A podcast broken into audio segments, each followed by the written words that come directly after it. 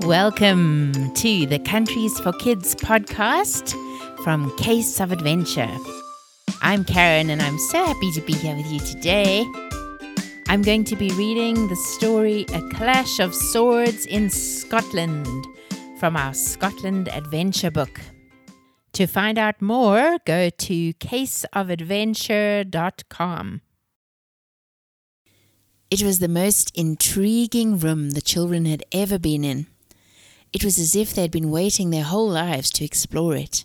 Its contents whispered to them of mystery and excitement. Structures of every shape and size covered the floor, and collections of paraphernalia with wonderful stories and enticing aromas were scattered around the room.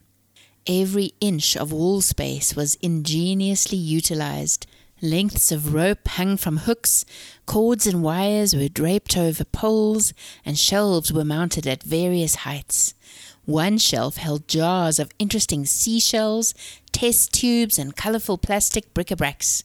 Another shelf held scores of glass bottles, some clear, some frosted, and some with a greenish blue tint or embossed with a logo or emblem.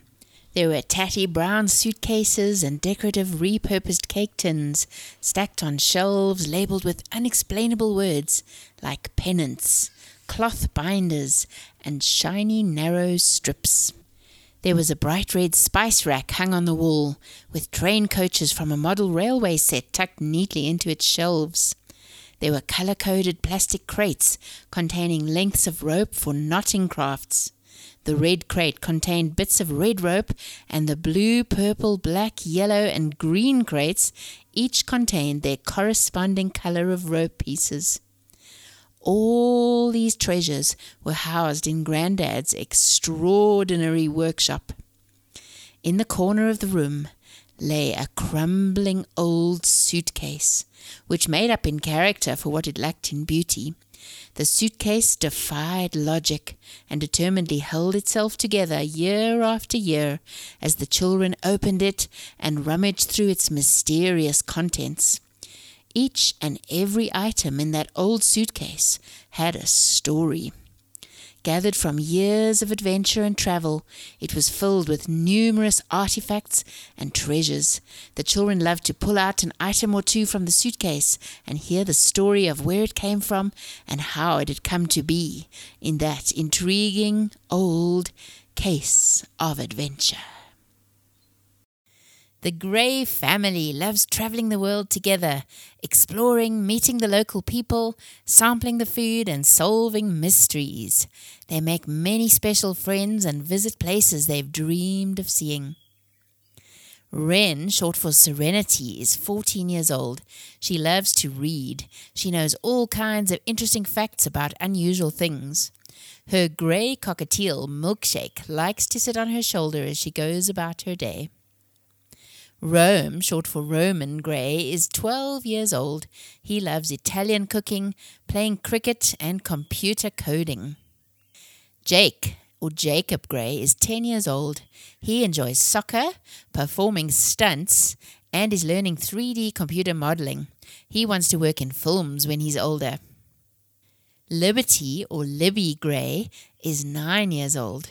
She is very fond of dogs, taking photos, and doing magic tricks. She's always finding new magic to add to her collection. Tiffany Gray is five years old. She's feisty and full of giggles and loves painting, dancing, and feeding her pet fish, whose name is Eric the Red. The children's grandfather owns the Case of Adventure. In A Clash of Swords in Scotland, you'll also meet Janet Murray, the bride to be and mom's friend. Ian Wemyss, the future Earl of Wemyss. Ian is engaged to Janet. Alistair and Shauna Sinclair, Janet's uncle and aunt, owners of the Castle Street Guest House. Sir Angus, the bedridden elderly father of Ian Wemyss and the current Earl. And Donny McIntyre, the tour guide. Chapter 1 Bagpipes and a Sgian Dubh. Rome closed his eyes. He heard the clash of steel against steel and felt the jerk of his arm as it struggled to support the huge weight of the sword with its sharp, gleaming blade. Crash! Rome staggered backwards, almost knocked off his feet by the blow. He lifted his sword again to defend himself as the enemy's horse reared up next to him. He knew the next blow would be fatal. It was now or never. Rome raised his sword and struck with all his might. Rome! A voice slowly penetrated his daydream and he opened his eyes as he realized he was being summoned. Rome, come and have dessert with us. He jumped as he realized Mom was standing right next to him. Coming, Mom.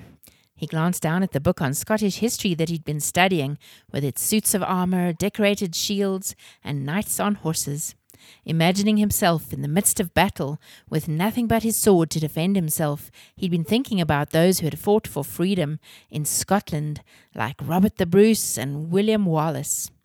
Rome dreamily closed the book, returned it to its place on Grandad's bookshelf, and followed Mom to join the family in the dining room. Rome and his sisters, Serenity, Liberty, and Tiffany, and his brother Jacob, together with mom and dad, were visiting their grandparents' home in Cape Town, South Africa. He loved these vacations. Unexpected things happened and adventures began right there in Grandad's workshop.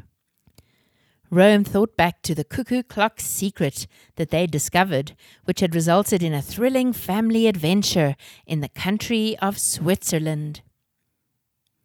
In the sitting room, the family was seated around the table enjoying tea, juice, and lemon meringue pie that Granny had prepared for them. Mom glanced at Rome as he sat down. I found Rome engrossed in your book on Scottish history, she told Grandad. We have some exciting news, which is the reason Rome's so interested in Scotland right now. Tell them, you guys. Mom looked at the children. We're going to Scotland, Jake burst out excitedly. We're going to a wedding, added Libby. Mom's friend is getting married, put in Ren. To an earl, Rome declared, clearly impressed with the idea. Granny and Grandad laughed at everyone's enthusiasm. Dad took over the explanation. Perhaps you remember Janet Murray, Elizabeth's friend from college days. She's getting married in Scotland and has invited our family to attend the wedding. Mom continued, She's asked me to be her matron of honor. Ian, her fiance, is not an earl yet, though he will be. His elderly father, Sir Angus, is the current earl and is bedridden. When Sir Angus dies, Ian will become the new earl and clan chief of the Wemyss clan.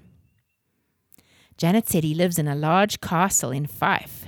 She smiled at the children who were bouncing around and looking expectantly at Granny and Grandad to see their response to the news. Are clan chiefs still recognized in Scotland? asked Granny. Dad nodded at her. Elizabeth and I have been researching clans ever since we received the wedding invitation from Janet. It's very interesting. In medieval times, people lived under the feudal system in Scotland, Dad explained to the children. They had castles for defense and retreat. They had a clan system, and castles were very much part of their culture. Nowadays, the clan chiefs are influential in the community, but are no longer part of the official government system. I believe the Wemyss clan, which is actually spelled W E M Y S S, is quite a significant one. We get cheap flights through my courier company's deals with the airlines, so we thought it would make for a great family holiday. Mom pulled out the stylish wedding invitation to show them. We're so excited. We'll be staying at a guest house owned by Janet's aunt and uncle right in the heart of Edinburgh. Have you been to Scotland, Grandad? asked Rome, looking over at him, still lost in the world of Scottish soldiers. Aye, yes, lad, replied Grandad. When I was a bonny wee laddie, we went to Scotland. He laughed. Granny and I also took your mum and her brother there when they were your age. Rome turned to Mum. You've been to Scotland, Mum? What do you remember? Mum smiled. I remember a tiny Scottish village with a school that I visited in the Highlands. My cousins attended it. There were about 20 children in the school, and there was just one teacher and one classroom for children of all ages. We all ran down to a big stone bridge before school started. I have a photo somewhere that was taken with all the children in the school. I loved the massed gatherings of Scottish pipe bands, said Granny. Hundreds of pipers in so many different tartans from all kinds of pipe bands march and play at the same time. It's such a powerful combination of sound, almost overwhelming but wonderful to experience. Yes, there's so much colour the tartan kilts, the decorated bagpipes, and the fancy feather bonnets. Each pipe band has their own unique uniform, said Grandad. It's an amazing sight to see. Can you imagine the hundreds of bagpipes all being played at the same time? put in Dad. No wonder bagpipes were used to intimidate enemies in battle. Mum lowered her voice and spoke conspiratorially to the children. Did you know that Grandad used to play the bagpipes? The children looked at Grandad, intrigued with this idea. Yes, I knew that, exclaimed Ren. Do you still have them, Grandad? Grandad grinned at Ren, then stood up slowly from his chair and hobbled off down the passage, using his walking stick for support. He returned a few minutes later, struggling with a large wooden box while keeping his balance with his walking stick. Dad and Rome jumped up to help him. They set the varnished wooden box on the floor and clicked open the latches, lifting the lid. In the box lay a set of great Highland bagpipes. The pipes themselves were beautifully carved from dark wood, and the bag was covered with a red, black, and white tartan cover. Grandad detached the chanter from its place in the bag and showed it to the children. This was the part used to play the tune or melody. There were holes to cover with your fingers to produce the different notes as you played. Where the chanter was fitted into the bagpipes, there was a white bamboo reed which you could blow on to create the piercing musical sound of bagpipes. Grandad blew on it, and his large fingers covered various holes on the chanter as he slowly played a scale. Then he played the melody to the patriotic song, Scotland the Brave. Rome was fascinated. Can you play the bagpipes properly for us, Grandad? I'm not sure if I can still breathe deeply enough to fill the bag and keep the pipes playing. Also, my fingers don't move very fast these days. But I'll give it a shot. Dad helped Grandad to lift the bagpipes out of the box. How do the pipes go over your shoulder? Dad grinned at his own ignorance. Just lean them over here, Grandad showed him. This is the bass drone, and these two are the tenor drones. He inserted the chanter into the bag and put the bag under his arm. The drones balanced on his shoulder. He held his fingers ready over the holes in the chanter and blew through the blowpipe to inflate the leather bag under his arm. When the bag was full, he pumped twice with his elbow while continuing to blow and maintaining the pressure. This is called striking in, Grandad told them. After making a couple of strange sounds, the bagpipes burst into tuneful music, accompanied by a low hum from the drones. The bagpipes were almost deafening when played inside the small house, the sound echoing off the high ceiling. The dog Rocket immediately started howling in unison with the pipes. Granny put her hands over her ears, and chaos ensued as the children's laughter added to the noise. After a few moments, Grandad ran out of breath and stopped blowing. The loud noise ceased, but the children could still hear it resonating in their ears. Grandad laid the pipes down and turned to the children. So, there you go. I'm sure you can understand why it's usually an outdoor instrument. Everyone laughed. When your mom was Ren's age, she did some Scottish sword dancing, Grandad continued. Wow, what's sword dancing? asked Rome. Mum laughed. It's not quite as dramatic as it sounds. I didn't dance with swords in my hands, if that's what you're thinking. We used wooden swords, which were two long, narrow poles that were placed on the floor, crossing each other. The dancers danced from one quarter of the cross to the next, with their hands held above their heads in an elegant manner. Long ago in Scotland, they did use a real sword and sheath to dance over. You have to be very precise in Scottish dancing and never touch the sword with your feet, no matter how fast you dance. Or your toes would get cut, put in Libby. The others laughingly agreed. Did you play in a Scottish pipe band, Grandad? asked Jake. Actually, my band was Irish, and I played with them for a couple of years. I wasn't the best of pipers, so sometimes I only played the drones and marched with the band.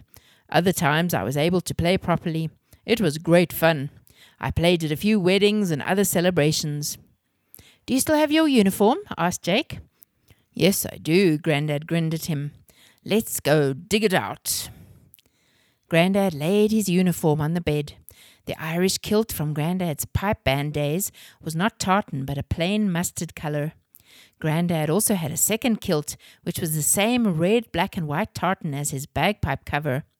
Grandad told him that he'd been given the red tartan kilt and matching bagpipe cover by a Scottish friend. What's tartan? asked Jake. It's a cloth woven into a specific repeating plaid pattern like this. Grandad indicated the red and black kilt. Each clan has a tartan that is uniquely their own, Grandad said, pointing to the cover on his bagpipes. See the black stripes on the red background and the thin white lines? Those make the tartan pattern. There was also a sporran, spats, long socks, black shoes, a white shirt with epaulets, and a waistcoat. What's this for? asked Libby, picking up the sporran, a large pouch hanging from a chain. The sporran is worn around the waist and hangs down in the front of the kilt, said Grandad. Scotsmen long ago would keep all kinds of things in it, in the same way we put things in our pockets. What are these strange things? asked Jake, fingering the flat white pieces of leather with buttons down one side. Those are called spats, lad, replied Grandad in a Scottish accent. Ye put them over ye boots to look spiffy. Jake and Libby laughed at him. And we'll be back with more of this story on Monday. That's all for now. See you next time.